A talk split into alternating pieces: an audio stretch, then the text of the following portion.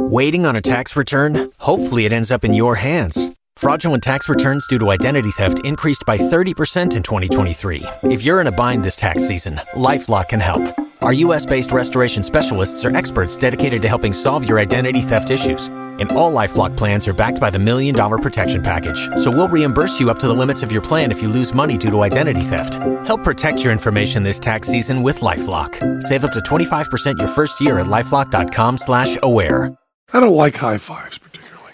I feel like people. I just have some kind of personality. that When I go to shake people's hands, they assume I'm trying to high five them. so they, I come in like this, and they go, "Wee." Oh, here we go. We're not, that's not what I say, here we go, usually. I'll say here we go when I usually say here we go. In addition to those three. Here we go. Hello, brothers, sisters, and siblings. Welcome to Penn Sunday School. I'm your host, Harrison Greenbaum. We are at Show Creator Studio South, and we are so excited. Very nice. That was my hat. and here is your host, preaching love. Make some noise for Penn Jillette. Make some noise is good. Here we are uh, preaching love. Now I'm going to. Um, I would have uh, let off the last show with this, but um, you were just coming in. I didn't want to um, ambush you, but um, uh, it's and it's been. Um, I think it was reported uh, today. We're recording this on Sunday. It was reported today that um, Teller had uh, bypass surgery on his heart, and so that is people are writing me on Twitter and saying why weren't you doing shows? And uh, that's the reason. Under doctor's orders, Teller will not be doing shows for at least six weeks, probably eight. Uh, although uh, I was at the hospital yesterday with Teller, and I think they just do this, right? I mean, all the nurses were saying he is just doing so much better than anyone else. Don't they do that for Yeah, everyone? probably? everybody does better. Yeah, yeah. No, they'll never tell you the opposite. Oh man, he looks like shit. He's doing your nurse bad. comes in and says that, that is a problem. You're doing really, really good. Oh bad. boy, a, uh, there's average, and then what that? And I also think if your if your disease is terminal, they lowball the number, right? They must. Yeah, because everybody over always. Oh, he only Oh. six months to live, and then they live for 17 years. Yeah, yeah. I think they lowball to make you feel really good. You know, he's a fighter. right? He's a fighter. They gave him just 15 minutes to live, and he went 17. Ooh. You know, I think they do that. So I I think they probably tell everybody. But he was out of you know they opened up his fucking chest, yeah. and he was walking around the next day, which is not bad. My dad had triple bypass not Uh-huh. uh, too long ago. Uh, it was basically like a year into COVID, so it was kind of a scary time because Uh-huh. nobody could be in the hospital with him. Um, but I think the hardest part of the surgery is not the actual surgery; it's the the chest ripping. That, Yeah. That's the part that actually. Yeah, the most little painful. the little nicks and putting the bypass in, and I didn't realize till the doctor came in. He explained it. The doctor he had, um, this cat named um, Wood, Doctor Wood, and another person at the hospital said Doctor Wood, and he's not a penis doctor. That feels like a wasted opportunity. wasted. And another doctor who we know said, um, "Oh Dr. yeah," clitoris, and also not also in cor- coronary stuff. said, "I love, I love having him as a friend because I come in every morning and go, morning Wood."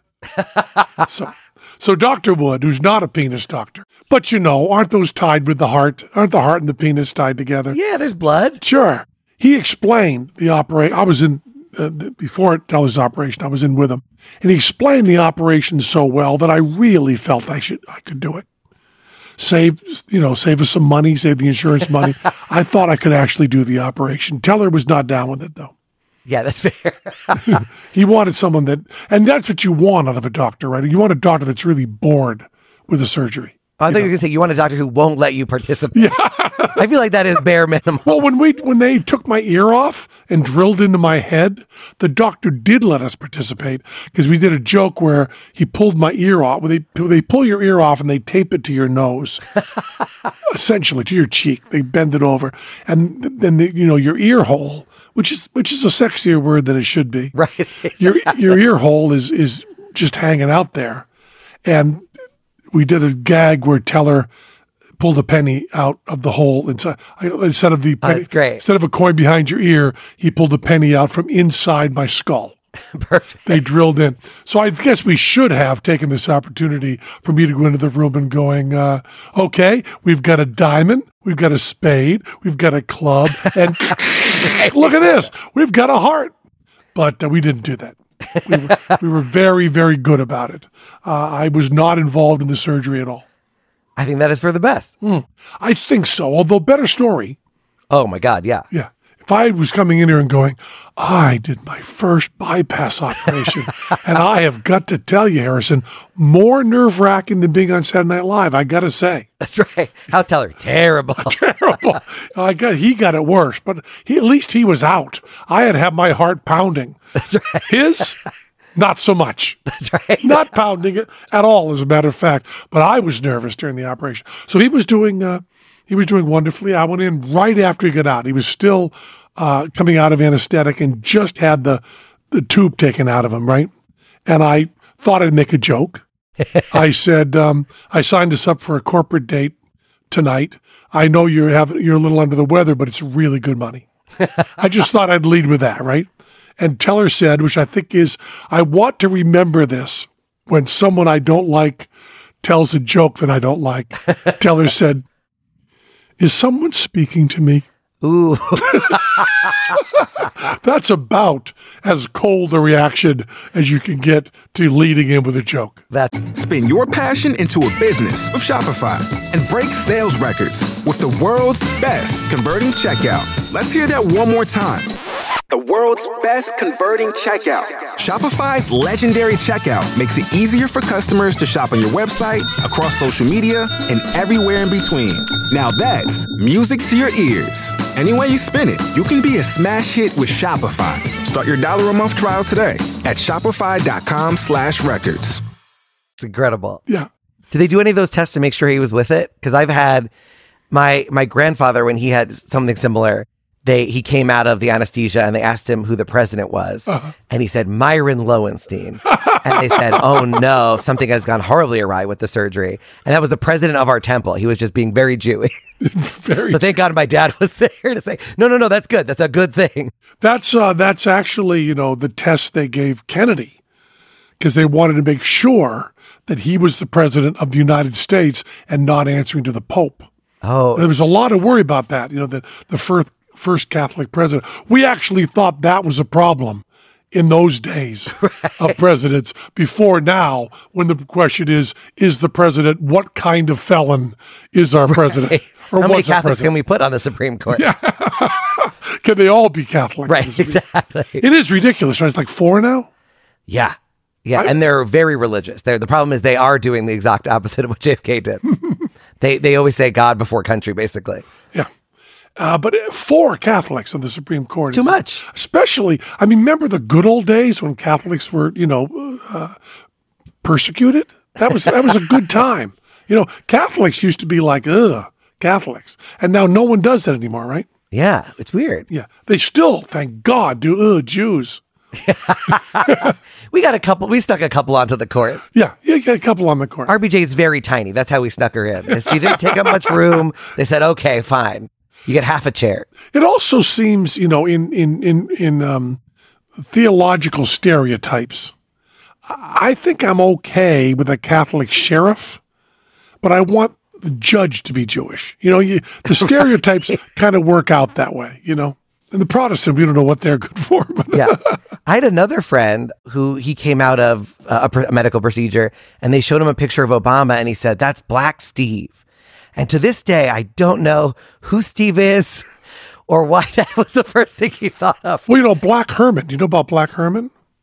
Uh, that was like an old TV thing. No, no, Oh, no? no, no, no. Black Herman, I'm fascinated by uh, because Black Herman is like uh, now. Ready Rich has these right at his fingertips. Who is the blues singer that's like three different guys? Uh, there's one name for a blues singer from like the 40s. Blind Lemon Jefferson? Talking about all the lemons? Yeah, but no, there's there's people that actually the same name, but it's like three different guys. Oh, I don't, I don't have that. I'm sorry. Anyway, Black Herman Hopefully, that's not the test when you come out of anesthesia. Was they it- hold those pictures up. was a magician. Ah. But Black Herman worked for like 120 years. Right. as a magician in black communities. oh yeah, yeah, yeah, yeah, yeah. Yeah. Yeah. And he also did a lot of um, occult stuff and readings and mind reading and, and burying sins and stuff like that. And th- we don't know much about him. He only worked in uh, African American cultures. He did not cross over at all. And um, we only know about him because he sold his autobiography, which was, you know, probably not true. But it has him born in like, you know, 1840 and still working in like 1960, Right. you know. and He referred to every other magician as White Thurston. This is White Kellar. White Houdini, Yeah. that was Jew Houdini. Yeah. Black Herman is who Sun Ra, whose name was Herman Blount, was named after. Ah. Because Sun Ra's mother, see, Sun Ra was from Saturn, but his birth certificate says different. Right. Exactly. and and he was named because his mother had gotten a reading from Black Herman, who told him something about the child she was going to have, and she decided to name him Black Herman. That's her story. Right. Maybe he was named after Black Herman for another reason. We don't know. But Black Herman existed forever. So maybe, uh, maybe there's been uh, there's been a, a Black Steve that's also worked in the right. African American community. He does, you know, he does children's birthday parties. He's not nearly as good as Black Herman, but he's, he, you know, he does. He has a dove pan. But I've always thought that um, that someone should do like a movie or an extensive study of Black Herman, but that person is not going to be me Right. because no one wants White Penn doing a study of Black Herman. You know, Is it White Penn and Teller or White Penn and White Teller? I think, yeah, I think you can you can modify both at once. God, it's like passersby. Yeah, or um, chairmans of the board. Right. It's, it's exactly the same. So uh, Gilbert Gottfried, and I will not show this uh, to anybody because you have to really love Gilbert to understand this. But Gilbert um, came out of um, anesthetic. They tried to give him these tests, and uh, Dara, his wife, said they were asking him arithmetic, and she said he he can't do arithmetic.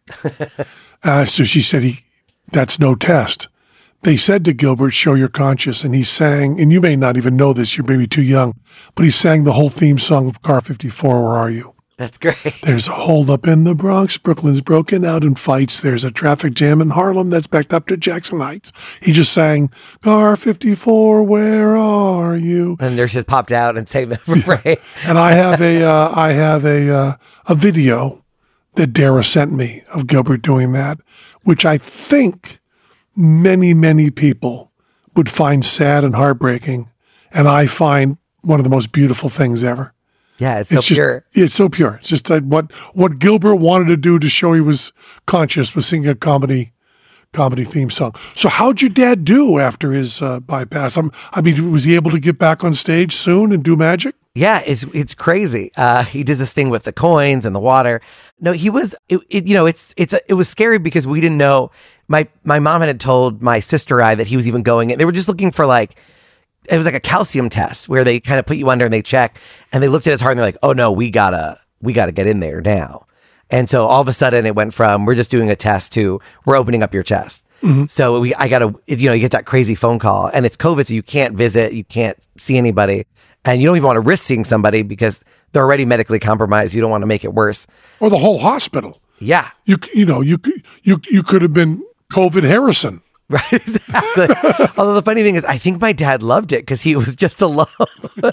He's like, "I love your, I love your mom, but it's been a little bit of a nice vacation." Well, this was this was the great thing with Teller. You know, Teller's Teller's recovering. So Mox and I went in. Moxie and I went in, and we brought a salad for him. I told Mox, I said, we don't want to talk about just his operation stuff. Talk about other stuff. right. So she came in and she talked about Tannen's camp Yes. and told these stories and was bubbly and everything. And Teller was attentive and nodding.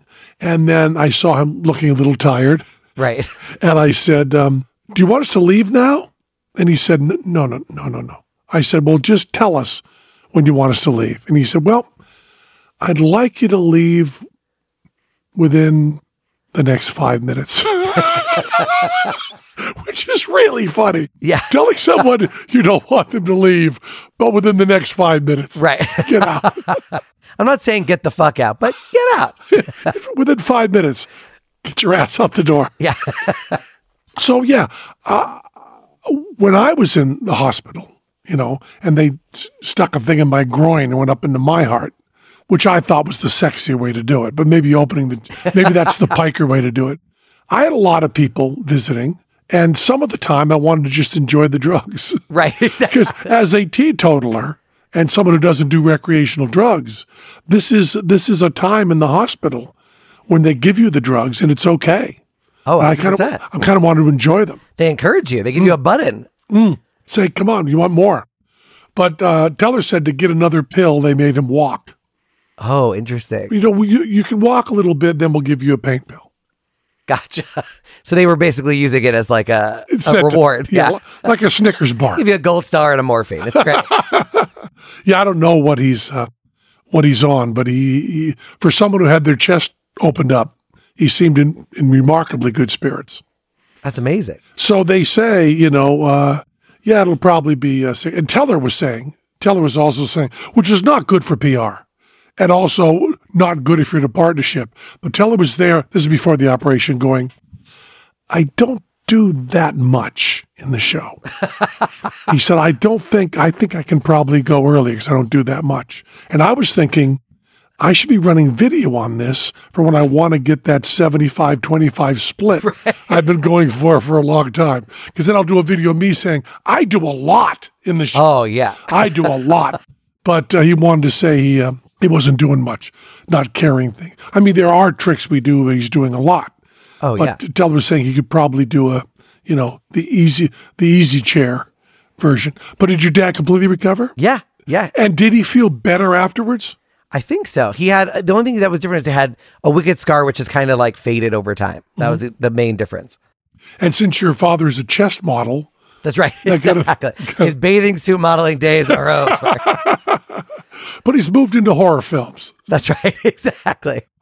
He said, you know, you've been you've been feeling tired, and after we do this bypass, you might not be as tired. That's great. So uh, he, he might it might actually uh, end up uh, getting a. You may actually be be doing much better. And After those are this. blessings in disguise because, like, I know with my dad, that was they they were telling it basically was a ticking time bomb where if you don't fix it, it can lead to even worse outcomes. So the idea that it's fixed and handled is much much better. Yeah, I, I don't have to worry about it. You got that. You got that done. Right. Exactly. That's done.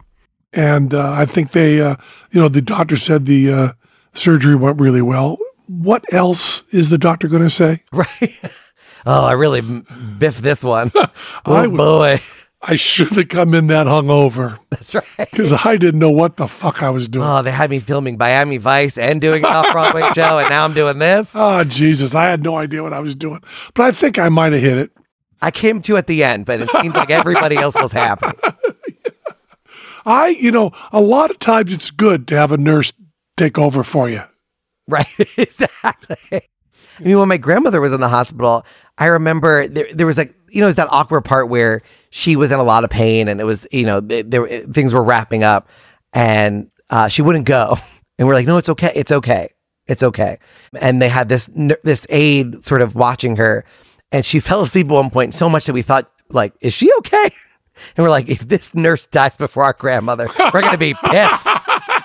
How dare her go first? So that was the yeah that got, got a little dark, but we, there's always those little jokes.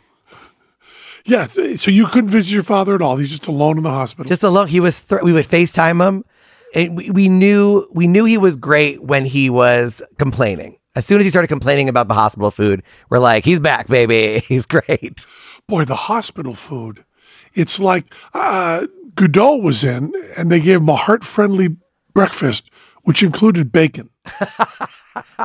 uh, and you know, we were looking at the, uh, the the the menu, and it's, I mean, obviously, a few meals don't change your health. You'd think that they would be like modeling what you should be eating in the future, Right, exactly. like maybe a vegetable. Sure, but those are expensive. Yeah. and how can they overcharge you seven? I'm sure that whatever they do feed you, they charge seventeen thousand dollars a plate. Yeah, uh, it's. Um, I think hospitals are pretty expensive. Oh yeah, think you're in there for like a minute. It's, it's uh, wicked expensive. I, I might go over and visit them, but but Teller's been saying. I think Teller essentially is a little like your father. He kind of said, uh, "I don't, I don't not necessarily need to talk to my business partner today." it's a little vacation. you got a bed, you got some drugs. Yeah. So that's uh, that's where we are for. Uh, so I uh, I had to convince uh, the Today Show that they could have me on alone. Interesting. So um, I got to go on and uh, you know they still want a trick, sure. and you know I have to, I don't want it to tell her to have on video, you know the other side of this where I go, you know I really can't do any tricks. I, You could zoom him in. You could I- FaceTime him in. I know you think I'm a magician, but I don't really know how to do anything. I don't want to say that, so I have to come up with some uh, some trick for the Today Show in a week or so. But you know, because we're announcing the new season of Fool Us starts oh, amazing. starts broadcasting, and uh, then presumably, I guess we do another one. We have, this will be our eleventh season of Fool Us if we do another one. It's the tenth one that's on now. That's a lot of magicians to see. If you make it to season 20, what will your tricks look like at that point? is there an extent is there a certain point where you're like there's there's only so many tricks we can come up with? We did um, we did eight seasons of bullshit, and uh, we were not running out of subjects, but it was like uh, Star, our producer, said, you know. If season 12 comes up, it's going to be, you know, I went to the burrito place down the street and I get a, I gave me like 10 chips. That's bullshit. right. Good night. Why do they charge extra for the avocado? yeah. In this next four hour documentary report. Yeah, you know, after a while, you're uh, you're you're out of stuff. You're out of stuff. So how was how were things going at the uh, at the old uh, Mad? Uh, Mad Apple. Mad Apple. They're going. The ticket sales are good. The shows have been really fun. We've had some one another couple finger bang each other during the show. So some we're doing something right. really? That happened one time in the show where there's these two couples and they were really going at it in the front row during our show. And now anytime somebody does something of that nature, everybody's like, "Oh, we're going to tell Harrison. He he wants to know." well, yeah. And I do. That is true. That's 100% true. Also, tell me. I want to know. Yeah, we also Not found for- panties underneath the seat. So somebody must have worn them to the show Mm-hmm. and then decided they did not need to wear them after the show. So left you soup starter. Yeah, exactly. exactly. It was so the, it's it's been Well, fun. uh, actually, you you may just not know your your sexual power, Harrison, because when Tom Jones plays. Or used to. I don't think he's doing many shows now. Where many women would take off their panties and throw them onto the stage at him. Ah, you yeah. knew- There's something about a Jew screaming at you. I think that really does it for people. Because, you know, maybe she was getting ready to throw them at you and you didn't turn the right way or something. It could be. Could be. I mean, there's been it, the Vegas audiences compare New York audiences. I did not realize. I mean, Vegas audience. There's always something weird, and there's always something that you, I, I've gone through people's bags. The people go to the Hershey store, so that's always fun if they do that, because there's nowhere else to get M and M's in Las Vegas than the official Hershey store. But you can also, I believe, you can get um, them broken down by color, which is very important. which may be the only place you can do that. Although they all ta- that's the whole thing about the M and M's is they all taste the same regardless of color. And they all have insects. They're all insect parts, Really? which is why they're not uh, they're not kosher, nor are they. Um, it's not just the milk chocolate that makes them not vegan, but also those shells. I Yeah. believe they have some beetle. Um, I don't mean the band. I believe they have some beetle component. that's why. Is that is that right? Ready, Rich? I don't know off the top of my head. But I I'll look it believe up. I believe there's a beetle component to the um, part of the uh, what what is the word I'm going for? The exoskeleton? yeah, part of the ex- exoskeleton. A lot of candy has uh, is made with that from insects, Huh? which is why um, I think in part of the Jewish culture you're not supposed to eat bugs, right? Insects. you can eat some bugs. I mean, like the hooves is a big deal. Like whether they have hooves or not, that's big. well, but I just Uh, and so then you the know, shellfish stuff is a big Just just so you know, no insects have hooves. Right, exactly. So I think you can, you might be able to eat bugs. I don't think so. But shellfish, but also lobsters. Lobsters. I would not be surprised if we are technically allowed to eat bugs, and then some rabbi's like, "It's gross. Take it off the list. It's done." But uh, I, I think you can't. I Interesting. think, I think you can because my my my son has decided to be Jewish, oh, okay. so he's looking up stuff gotcha. and say he was eating a cheeseburger Oh no. and saying and saying you know when you're when you're keeping kosher you can't have dairy and and, and meat together. right. Uh, he was eating a cheeseburger while he was saying that, and he was going to correct other stuff that was going on.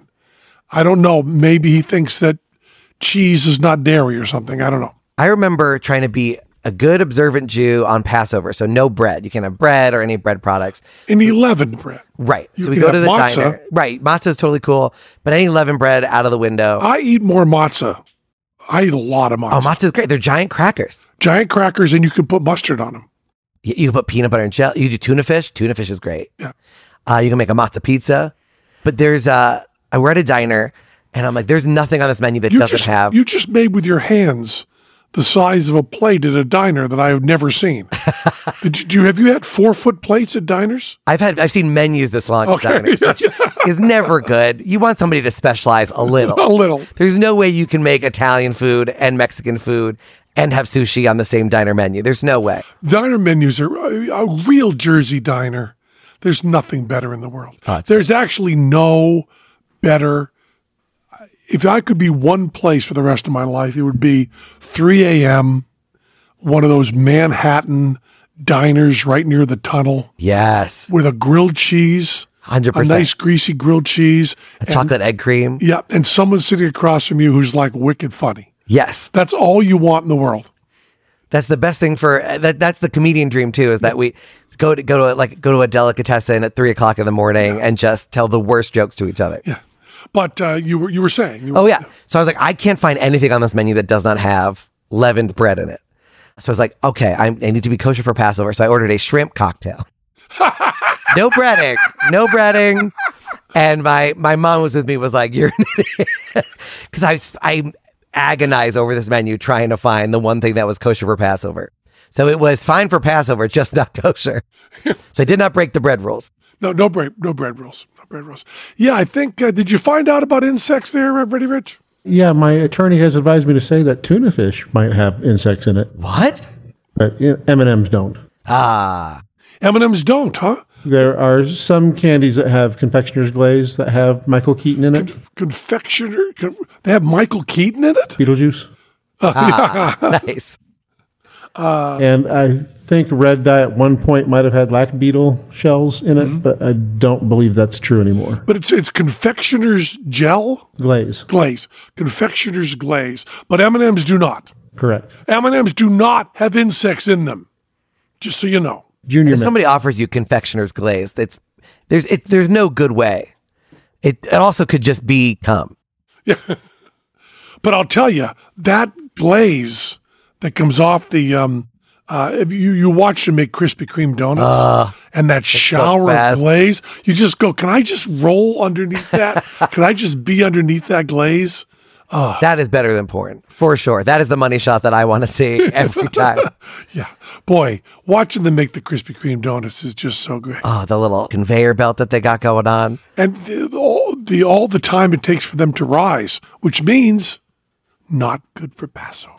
Yeah, Right. have that clear in your mind? Krispy Kreme, kosher, but not good for Passover. I don't know. I don't know. I, I know the biggest the biggest weird Passover thing was that Ashkenazi and Sephardic Jews have a differing opinion on popcorn because it pops. So the Ash, the European Jews were like, you can't have popcorn, and the Sephardics were like, it's fine. So that was the popcorn wars. The great popcorn wars. That's where Jews are at now in 2022 is yelling at each other over whether popcorn is Passover safe. Ah, Wow, because it because it rises. It technically rises. The Ashkenazis I- have I become a little bit more okay with it. I believe you have a strong opinion on this. I love popcorn, and that was my big, uh, most upset thing was I remember going to the movie theaters on Passover and not being allowed to get popcorn, and then at some point, some rabbinical council decided, no, no, no, we're going to make it across the board. Popcorn is okay. Some rabbinical council that had uh, partial ownership in AMC. Right. they were part of that movie pass thing. It was the whole thing.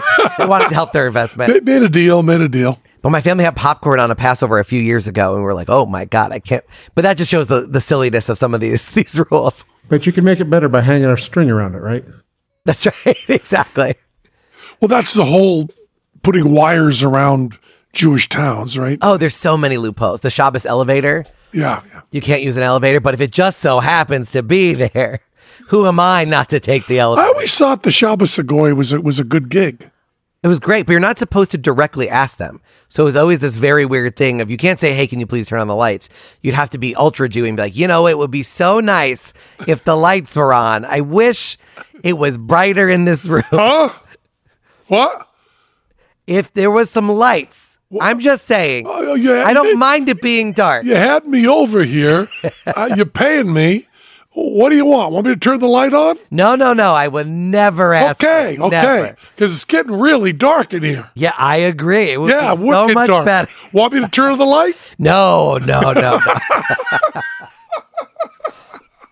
Yeah, that's. I just thought it'd be a great gig. I'll just sit in the dark. Me too, I guess. But I could just turn on the light. We could both read. Nah. I mean, only one of us can read. I thought it'd be a great gig. A great gig. It's. I mean, it's not bad. If, but yeah, you have to deal with that. The the the the, the parade, the charade of it. Yeah, the idea that you can um you can pull a fast one on God. Right. is- Exactly. is- He's is- not seeing through this whole song and dance that you're doing. Yeah. All of a sudden, the celestial voice comes in and goes, "Turn on the fucking light." Right. Just do it. God, I can't listen to this anymore. Enough of this shit. and I'm hearing it a million times simultaneously, all during Passover. Of course, that's Passover's not turned on off the lights. Right. But like you all- can't use electricity, but if you want to see the game and there happens to be a game on Saturday, just leave the TV on that channel the whole time. And then if you happen to walk by and you see Now, where did the uh, the we can't we can't use electricity thing happen? Because when it was written, there wasn't electricity. I mean, if there was though, Or did they misunderstand? They misunderstand Ben Franklin when he said kite. was that the whole problem? exactly. I mean, that would if that was in the Bible though, it said do not use electricity. I would be much more of a believer. Me too. that would Me be too. wild. Me And don't too. use your car. You're like, Don't, what? Don't, don't use flat screen TV. How did you know? Yeah, wow. Uh, it says you can't do work. What's that? It's because of the name, electromotive force. It's current actually doing work. It's Yeah, physical you work. can't do work. Oh, electromotive. That's the reason. yep. It's it's technically work. So they So if they called electricity something else, this is like going into Bobby Slayton's thing. Our big mistake was calling it blow job. We should have called it blow vacation. I always said it's unpaid, so it's more of a blow internship. But uh, well, yeah. Wow. So it's the actual name of the uh, electromotor force. Well, it's also the physics of it, but the physics would have slid right by if we hadn't named it electromotive force. If popcorn can slide by, Yeah. physics can slide by. So you kept uh, I never kept kosher, but I did follow Passover. So that was like the weird. kind of like Christians going to mass on Christmas, right? Yeah, I mean, I, I thought Passover was cool. It was like, and also it was easy. It was like eight days. You didn't have to do much, um, but you just had to not eat bread. I was like, I can, I can do that. So it wasn't too I, bad. I just like the negotiation with God. Uh, I'll do Passover. It's not that hard. I'll give you Passover, but you don't don't hold me to Yom Kippur every time. That feels like a lot. Also, that's a one day fast. We complain a lot compared to the Muslims who have that Ramadan, which seems way harder. Don't hear that much complaining about it. yeah. Jews have to not eat for 24 hours, never hear the end of it. That's all. They, and they claim the reason that you are fasting on Yom Kippur is so that you can concentrate more on your prayers to God because you want to be completely focused on that day. It's the holiest day of the year. And I think all we talk about is what we're going to eat as soon as the fast is over. And, That's uh, all we can think about. But isn't Yom Kippur uh, Tuesday, Wednesday, right? Yeah, soon. Yeah, It's yeah. Wednesday. Yeah. Because uh, I, I, I'm going to be in L.A. and I said to, uh, And your agent's like, I'm busy. well, yeah, I, I, I just said, why are there no meetings on Wednesday? that was that was my question. And uh, Glenn said, well, it's it's a high Jewish holiday. yeah. And I went, None of them are observing it, but they are taking the day. yeah, yeah. And, you know, you just kind of go, and Marlon Brando got busted for saying that Jews ran a lot of show business. How come there are no meetings on Wednesday? I mean, I, I grew up in like Of course, there are no meetings on Christmas either. So That's true. That's true. And that is the weird thing was I grew up in a very Jewy Long Island town. So we had off from school on the high holidays. So the, the non-Jewish kids were thrilled because they just had a, a vacation. And We had to go to temple and do the whole thing. But then I went to, you know, then college and then after college, realizing that the Jewish holidays are not ones that people get off. yeah, yeah. In my town of Greenfield, Massachusetts, which is the um, the most goy town in the country, I imagine we had. I feel like the Vatican is the most goy town in the world. I said the United States. Oh, okay, okay. Um, we had, you know, I think two Jewish families. They One ate popcorn, the other didn't. They hated each other. they would um, they would be off school these weird days Right. that no one understood. Why They're are- probably making a few up. There's a couple of holidays that nobody Why- really cares about. Why isn't Brad Meyerson and Gene Borofsky are not here today? That's weird. It's Tu B'Shvat, and you're like, nobody celebrates Tu B'Shvat. the holiday of the trees, nobody. Is that what it is? Like Arbor Day? we got a It's couple Jewish of Arbor. Day. We have a Jewish Arbor Day. Oh yeah, we got a couple of tree holidays. They were very into the trees. And then when you got bar mitzvah, the big scam was you would get the certificate. Like your relatives would give you a certificate that says we've planted a tree in Israel in your name, and you get like a pile of these things because every that was the thing that you did, especially for like the old your your older aunts and uncles would give you. We planted a tree in your name, so you So, have like. so Israel's a forest. But ba- based on the number of certificates I saw, there should be no room for people. It should be all trees. So we all go to Israel. It's a birthright trip. So it's all we all go to Israel, and I go, hey, like I don't, I got these certificates. I would like to see my trees. And they waited till we landed in Israel. And they go, just so you know, that's just a certificate. We the money goes towards general planting, but it's not one to one. I was like, are you telling me I have no goddamn trees? what was this entire? There's a whole generation of Jews who think they have trees. Nobody has trees. That's heartbreaking. I, I, I had believed it. The certificate says like we. I thought there was like a plaque under a tree that just said Harrison Greenbaum, and the, the the Israelis would go by and go, "Thank thank you, Harrison. I I love this tree. No trees, Nice tree. mostly desert. Yeah. Yeah. You know, it was it was considered. Uh, you must know this, but Tasmania was considered. Did you know that Oh, that's interesting. for for, for where Israel would be? After would have been less II. wars. I thought a I think people would have been less upset. I think it would be a much better. Yeah. What's going? to Antarctica's going to attack them. right. exactly. Antarctica doesn't care. Yeah. They leave the Jews alone. Sure. Uh, You. There's never been an Antarctica war against the Jews. Isn't that Michael? I think is I don't know if you say Chabon, Chabon, C H A B O N. Yeah. He had the Yiddish policeman's ball, Right. and the whole conceit was the Jews don't get Israel; they get, I think, Alaska. I thought it was Arizona, but It's cold. It's definitely like wintry, okay, Alaska. and so that's the whole. It's a it's a mystery murder mystery. The guy is a policeman in the Jewish country of Alaska. Well, yeah, that would have been good too. yeah, But Tasmania, have you been to Tasmania? Have you been to Tasmania? I have not. Yeah, you want to be to Tasmania. I've seen a Tasmanian devil in real life, and I was very disappointed. oh, really? Because he didn't go, Didn't even look like the cartoon. Whoever drew that did a terrible job. but they're still mean bastards. Oh yeah, yeah, yeah. Yeah, really mean bastards. Not crazy like the platypus, but mean Oh yeah. bastards. And platypuses will kill you. They have the little poison. Uh, that doesn't And- kill you. It doesn't kill you, but it, it'll fuck you up. It's a bad, bad, bad sting. And they talk about intelligent design, but the platypus was definitely like whatever was left over. There's a. It's hairy. It has a duck bill. It's got venom thumbs. The only, uh, the only venomous uh, mammal. Really? Yeah. Well, name another one. Cows. I mean, technically, we can poison people, but not Right. naturally. Not, not, not with venom. You should see what we did with Tylenol. Just a few of us, but venomous. One guy, one guy. But did they ever caught the Tylenol guy though? Right? He went by the platypus. But I don't know. I'll look it up. We're already behind on on the loose ends. You want to get him now? Zoonotic. Zoonotic. That's the word I was going for. ah, Zoonotic. And were you talking about the Three Kings or Sonny Boy Williamson?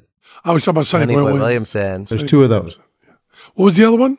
the Three Kings, Albert, and BB Oh yeah, and no, no. I was talking about uh, Sonny Boy Williamson, who's more than, and uh, and Lonnie Smith. Two Lonnie Smiths working at the same time. Wow. One a piano player, one an organ organist, both from um, like Buffalo, New York. Two people named Lonnie Smith playing keyboards, playing jazz. Wow. So one of them wore a turban.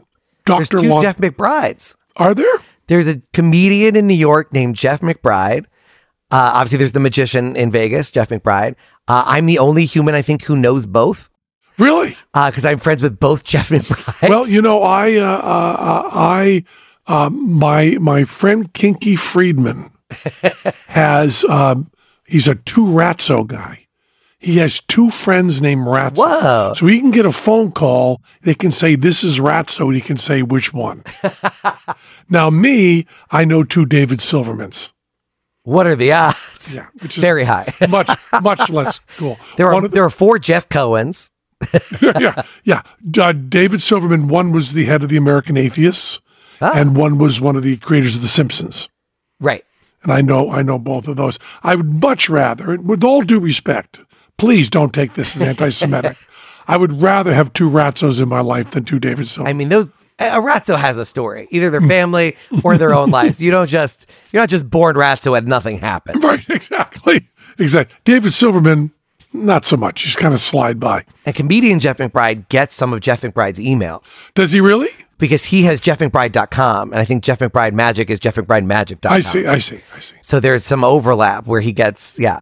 Well, Jeff McBride, the magician, has one of those couple email addresses, which are very rare.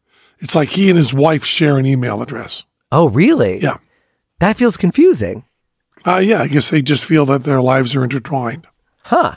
Or may not even be a wife, maybe a girlfriend or something. Interesting. Does Jeff McBride, the comedian, uh, dress similarly to uh, Jeff McBride, the magician? I think there is conflict between the two Jeff McBrides Oh, because really Jeff? McBride, comedian, answers the emails that he receives for Jeff McBride, magician. And he doesn't know, when I talked to him, he didn't know a lot about the mystery school, but he knew enough based on just the name and the graphics and stuff. So people would say, Where is the mystery school? And Jeff McBride, comedian, would be like, Oh, well, first you have to go to the Enchanted Forest. You have to answer three riddles from a man named Toby. If you get any of them correctly, you'll never see the mystery school again. Follow, you know, go where the sun is hot and the fog is low. And he would send these. So I think there's been fighting back and forth where Jeffrey McBride magician is like, please don't tell, send our our students on quests. well, the other thing is uh, to retaliate. Uh, the Jeff McBride, the comedian, holds all the cards, so to speak. Exactly. What, what is Jeff McBride, the magician, going to do? I'll throw a card at your people. You know, he's not. There's just no. If they get, if he gets the email and says, you know, are you are you Jeff McBride? I'm not that funny. And Jeff McBride, comedian, has ha, ha, he had, I think he still has a podcast called Let's Talk About Sets. And it's all breaking down how comedy works. And so comedians come on and dis- and teach about comedy. Oh, that's nice. So ironically, they both teach about their their fields. Jeff McBride does know everything in magic. He he had he had this gimmick lecture where he had it was wild. Mm.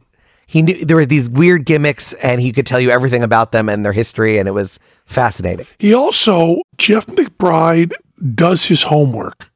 Hmm. You know, there's some people that that they learn something in school.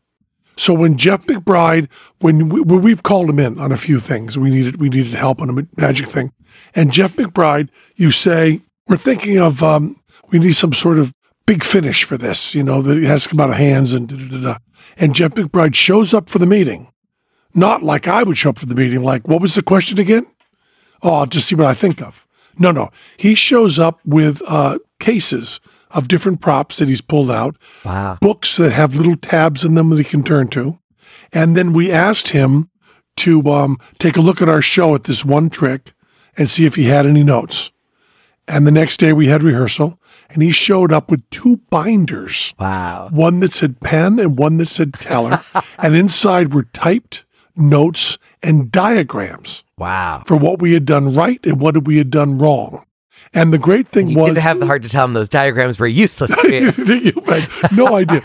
But he also had they were they they had notes for each other in there, and tech notes. But our ones that brought us were highlighted. Ooh. Just perfect homework. And then we said, you know, we had a question about it. And he goes, he does his research, he does it. So he really does that stuff right. I'm always in awe of people that just can do a seventh grade paper properly. Right. You know what I mean? if you do that, it seems like you can run Apple right. because Yeah. no one else is doing it. No one else actually does homework and then presents it properly at the end. I mean, when I when I was in writers' rooms, there would always be you always wanted the funniest people, but you also were like, we need you to be able to write this in a script form, Yeah. and that was a big deal. I remember we had a writer who just couldn't. The, the work that was getting handed in was just grammatically weird and not typed up well and not in format. And as funny as the jokes were, it was really frustrating. It's- like it's- job one was make it look like a script. The script should look like a script. It's amazing how important that shit is. It's also impossible to convey that to any teenager on earth. you know, if you actually learn to take notes, you know, people that and the people that come in to, to- when you when you have a meeting like that, and someone like Jeff McBride comes in and can take notes and do homework and turn in work, it's incredible how much that pops them up. yeah, of course. I mean, really, what is that? Is that 25 minutes of work to put the stuff aside, grab it, and come in? And yet everybody goes, Ooh, he knows everything. I mean, the binder. I mean, that I got chills. Whereas each page in its own little Yeah. plastic sleeve. Yeah. Oh, now that is that's the move. Yeah. That's, that's, you just, you just win everything. Yeah. It's really, it's really amazing, um, in, in writers' rooms that you, you just need a couple of people that can just do it. And that's why you have a writer's assistant a lot of times. It's a, there's a person that you could scream jokes at and make sure it all comes together in a Mm-hmm. in a readable fashion. Yeah. Uh, you also studied doing jokes, right? I mean, you you you really learned. You, you said uh, when we were talking that uh, when you worked at Mad Magazine, Yes. you learned how to structure a joke, how to create a joke. Yeah, I mean, they would stand over my shoulder, shoulder, and you, they, you know, it, it, there. Chris Rock had the quote about speaking comedy, like it's another language, and so that was sort of the approach, like the way you would learn Spanish, you would learn to speak comedy, because is a way to translate English ideas into comedy ideas, mm-hmm. and so it was just studying that language, trying to be do an immersion program, being surrounded by people who speak comedy all the uh-huh. time, and that was the best part about Mad was that everybody spoke comedy all the time, so you were, and they they spoke it so fast. Like you would sit there and there, uh, you know, somebody would throw out a premise and there'd be 17 punchlines mm-hmm. immediately. Mm-hmm. And so that was really interesting. And then every other writing job, you try to pick up on, you know, the tips and tricks. Like Robert Morton, who did Letterman. Yeah. I worked on a show with him, and one of his big, one of my big takeaways from working with him was the difference between a soft joke and a hard joke. And it was very much like the way the Supreme Court approaches obscenity, which is you can't really define the difference, but you know it when you when you got it. Um, but he was like, we need. He would be able to tell you that's a soft joke or a hard joke, and you can feel it in your chest when you do a joke Give me, on give me some examples. I mean, I'd like to think that all the jokes in my act that I've kept are hard jokes. Basically, when you do a joke, and you felt this when you're on stage, and there's a snapback as soon as the punchline hits the audience, it rips across the room. Mm-hmm. That's a hard joke. It smashes through the audience. Mm-hmm. Soft jokes, they're kind of like, oh yeah, it's it's soft. It's it's non-committal. It's like the entourage of jokes. Well, Le- Lenny Bruce used to say a smile or a small laugh every 20 seconds, big laugh every minute and a half. I, I although I think maybe I, just because I'm super type A and I'm the the puts things in binders type person, I want a hard laugh every 20 seconds. Although physically that might be difficult uh, to sustain just because that's too much laughing. But Yeah, George Carlin uh, talked a lot about you can't do too much laughing. exactly, that was a weird thing to learn. Is that you spend the first five six years of your career being like, I just want to hit as hard Why as possible doesn't all the everybody do this? I'm better, so I'll get a laugh every five seconds. it. That's what you're thinking, yeah. And then you headline your first gig with that kind of rhythm. And 30 minutes in, the audience is exhausted and you're throwing your best jokes and it's not coming back exactly as you want. And you go, Oh, I've tired them out. Yeah, it's like people, you know, the, the, the most hated people in vaudeville were the people that had the audience clap along. Don't you ever have the audience clap along before I come out. You're using up all the clapping. Their hands hurt. What are you doing? Yeah, don't do that. Don't, yeah. And that was the weird thing too, was in the clubs was every time I thought I was killing, like the auditory experience I was feeling, I would keep writing and then all of a sudden I would go, oh, it, it could sound louder. It could sound stronger. I remember seeing Bill Burr right before he, he sold out too much at comedy clubs and he had to start doing theaters. So he was selling out Caroline's.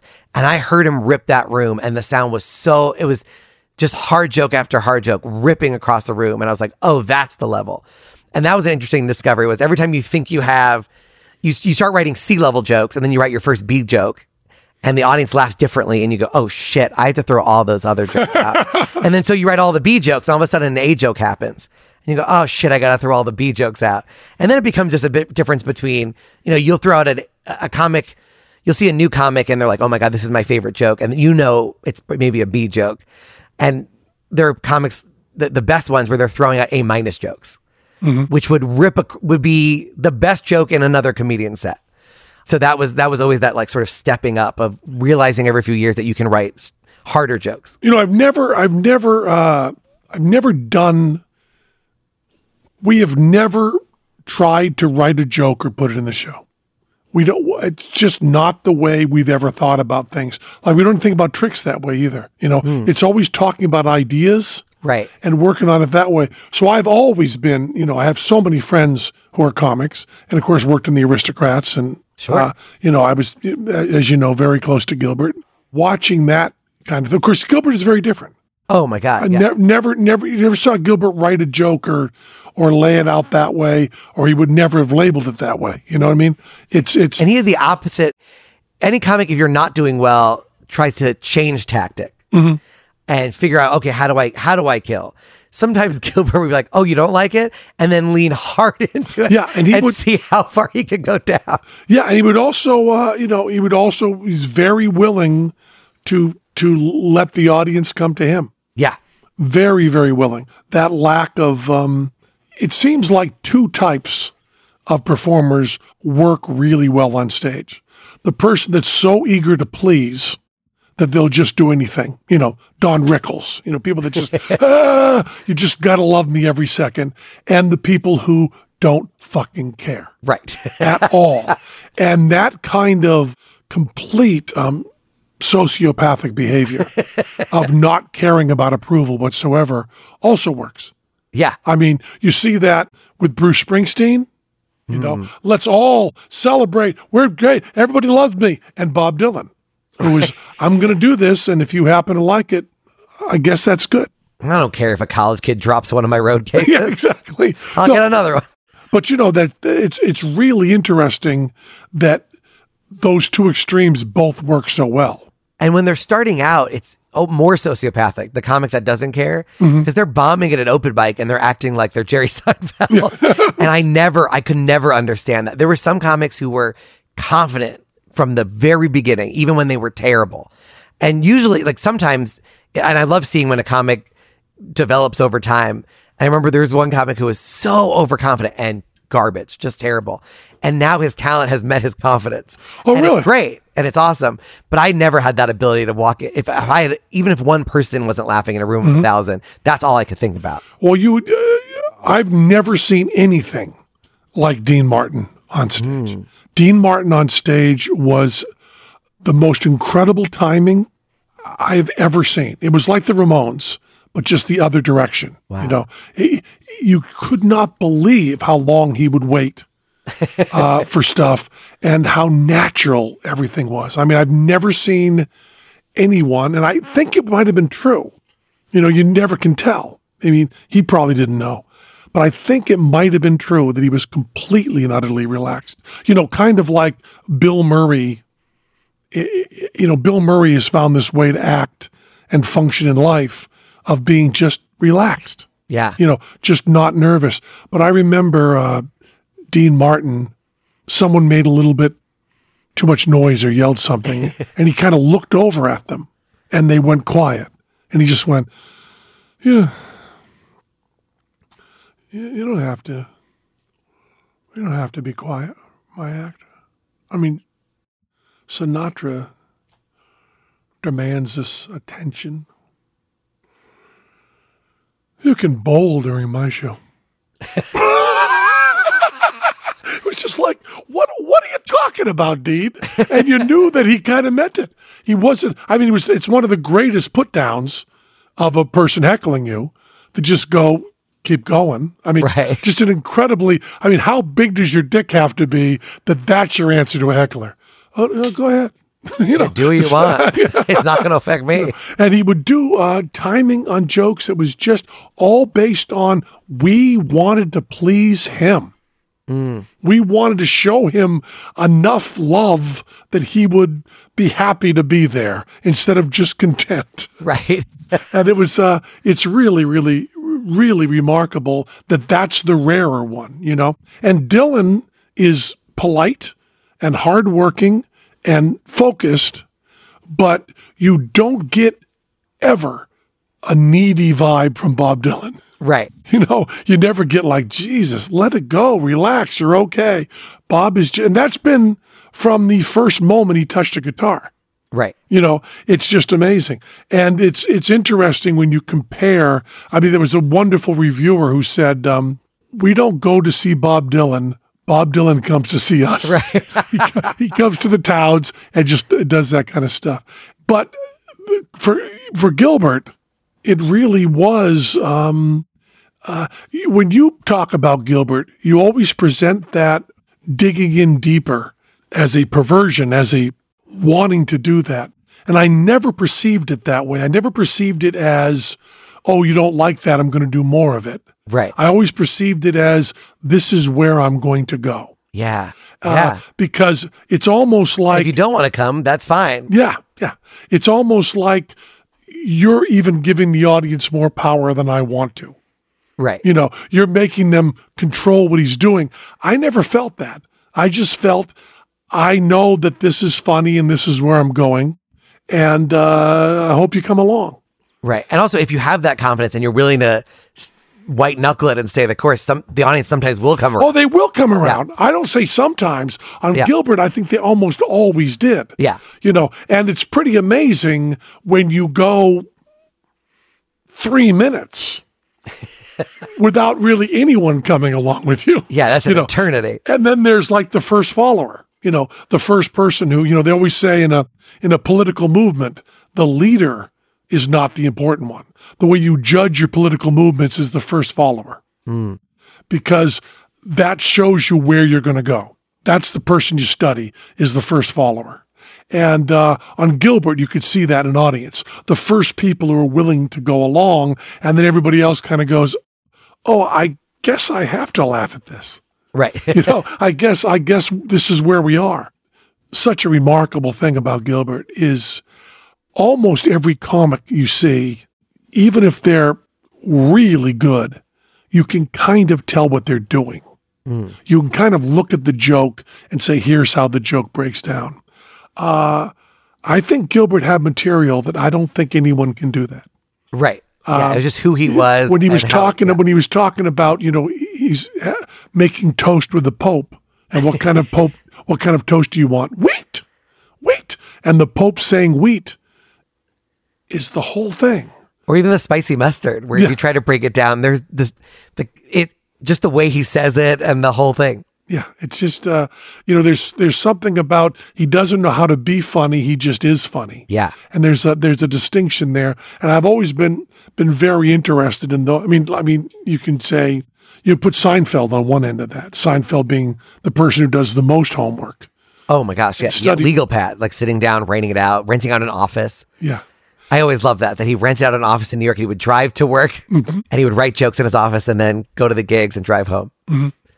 And for him, it was like, I have to clock in. This is a job like anything else. yeah and and uh, just striving for perfection and seinfeld also being very aware that that's not the only way to do it which is Right. which is the which is the really important part of seinfeld because if seinfeld just did that and said this is the way you should do it you'd kind of think there's a dick that doesn't get it Yeah. but he completely gets people who walk on stage with nothing prepared yeah. and seinfeld understands that they're brilliant And there's And that spectrum from Carlin, who is like typing word for word, buying the first computer, or buying computer lands because Mm-hmm. Yeah. he wants to type up his jokes, to Pryor on the other side, who's equally on that Mount Rushmore and is just we just winging it. what I loved, and I, I, I talked to Carlin about this because I absolutely loved it about him. Stand up comedy is always the lie that you are speaking to the audience, that you are talking to them.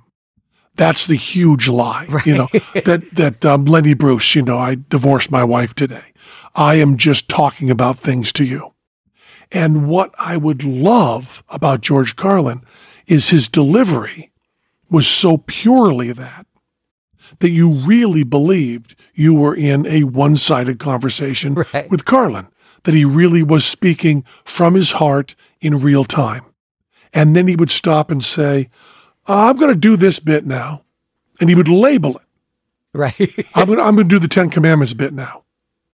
And it was a complete, it was showing how the magic trick is done.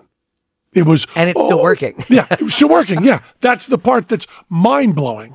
Is he would do this conversation, and you'd hear the whole audience go, "Oh yeah, I, I guess that was a bit." Right. I guess he, he he was that was a song, you know, and then he would say that was a song that I wrote and did. Now I'm doing another song that I wrote and did, and 10 seconds in, he was just talking to you again.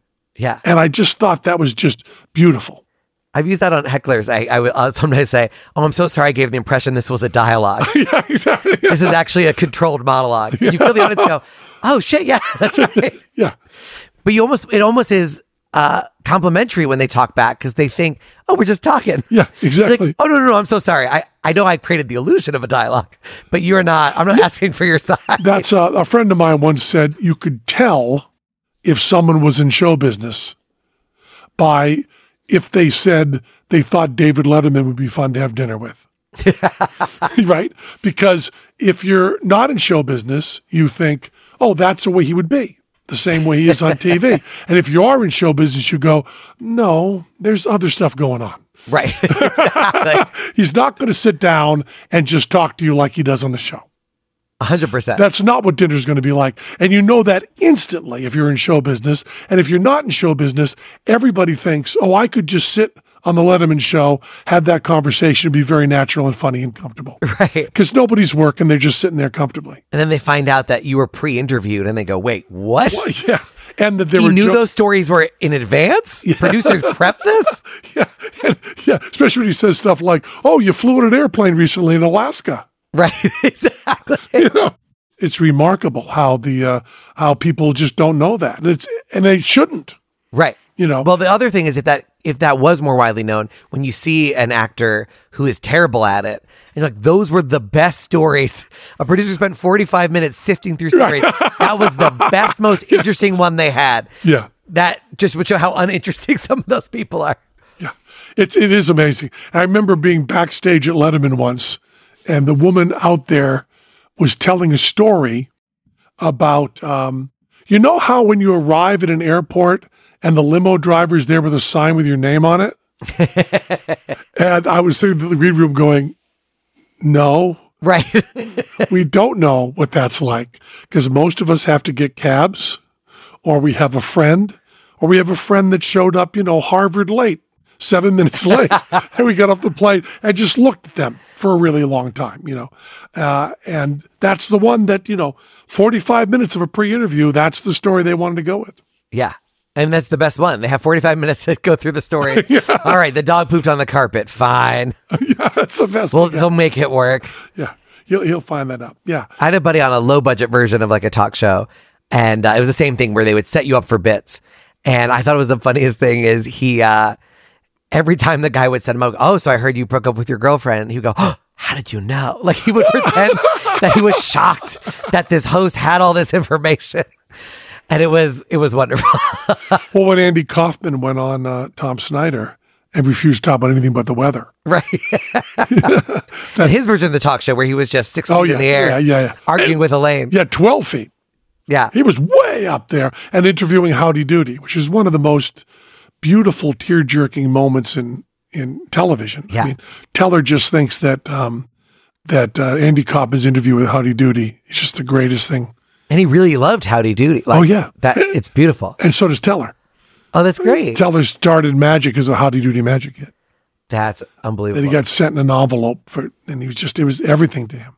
I mean, he just recently uh, a friend of his bought him the original a mint condition Howdy Doody magic. Kit. Oh, that's so good. And Teller just broke down crying. I mean, it was like one of the most emotional moments I've ever seen for Teller is that Howdy Doody Magic Kid, which meant everything to him. So Andy Kaufman interviewing Howdy Doody right. was just Teller going, okay. And this is the biggest genius of all time. And him interviewing Elayne, who he was dating at the time, mm-hmm. is also great because it's asking questions he they both know the answer to because it's the person he's actively dating. Yeah, and also when uh, Merrill Markoe went on Letterman Yes. And he got a little mean. and she pulled out her diary and said, I'm just going to read some of the stuff you said to me when we were dating. and he went, okay. And the interview got really nice. I think we need to cut to commercial. yeah, exactly. Exactly. Well, thank you for coming and filling in. My pleasure. My it, pleasure. It was, it was, just great. Yeah, Teller, uh, Teller, uh, I'm sure knows that um, everybody is um, wishing him well, and it seems to be working because he uh, he looked great yesterday. I'm sure he'll be better today, and raring to get on stage. He'll be telling oh, the yeah. uh, he'll be telling the doctors that he doesn't do anything in the show, and I will be agreeing with him. That was Penn Sunday School. That was Penn Sunday School. Cha cha cha. You become naked.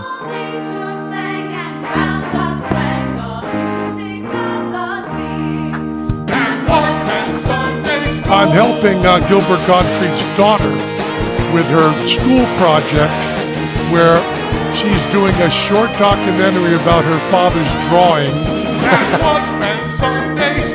and I'm doing the voiceover for it. Oh, that's Talking so cool. about Gilbert's art. So uh, I, uh, Gilbert's family, family continues. Hey, you know we love you. Matt Donnelly, you got, you got anybody to thank? I think you do. The patrons of Penn Sunday School. I want to thank Aaron Boyd, Mason Gooch, Vaughn DJ Double Chicken Beerhoff, Sagebrush, Matthew Michaud, Luke Mellon, Spencer Blair, Eileen Hunter, Ken Krovchuk, Jason Andrew Davidson, Peter B. Clark, Average Seal, Ben Price, Matt Williams, plus a $110 boner office, Soapy Fresh, Dan Griffith, Brad Sherlag, Mike Kavanaugh, Rafiki, Steve Feldman, Jonathan P., NewRuleFX.com, Eric M. Ryan, Chris Tehachapi Loop McKinney, Gary Cornley, Danny Hagudo, Does This Rag Smell Like Chloroform to You, Ruse, Matthew Sullivan, and Betsy Batter. Thank you so much. Tylenol investigation still open. Oh, still open. Yeah.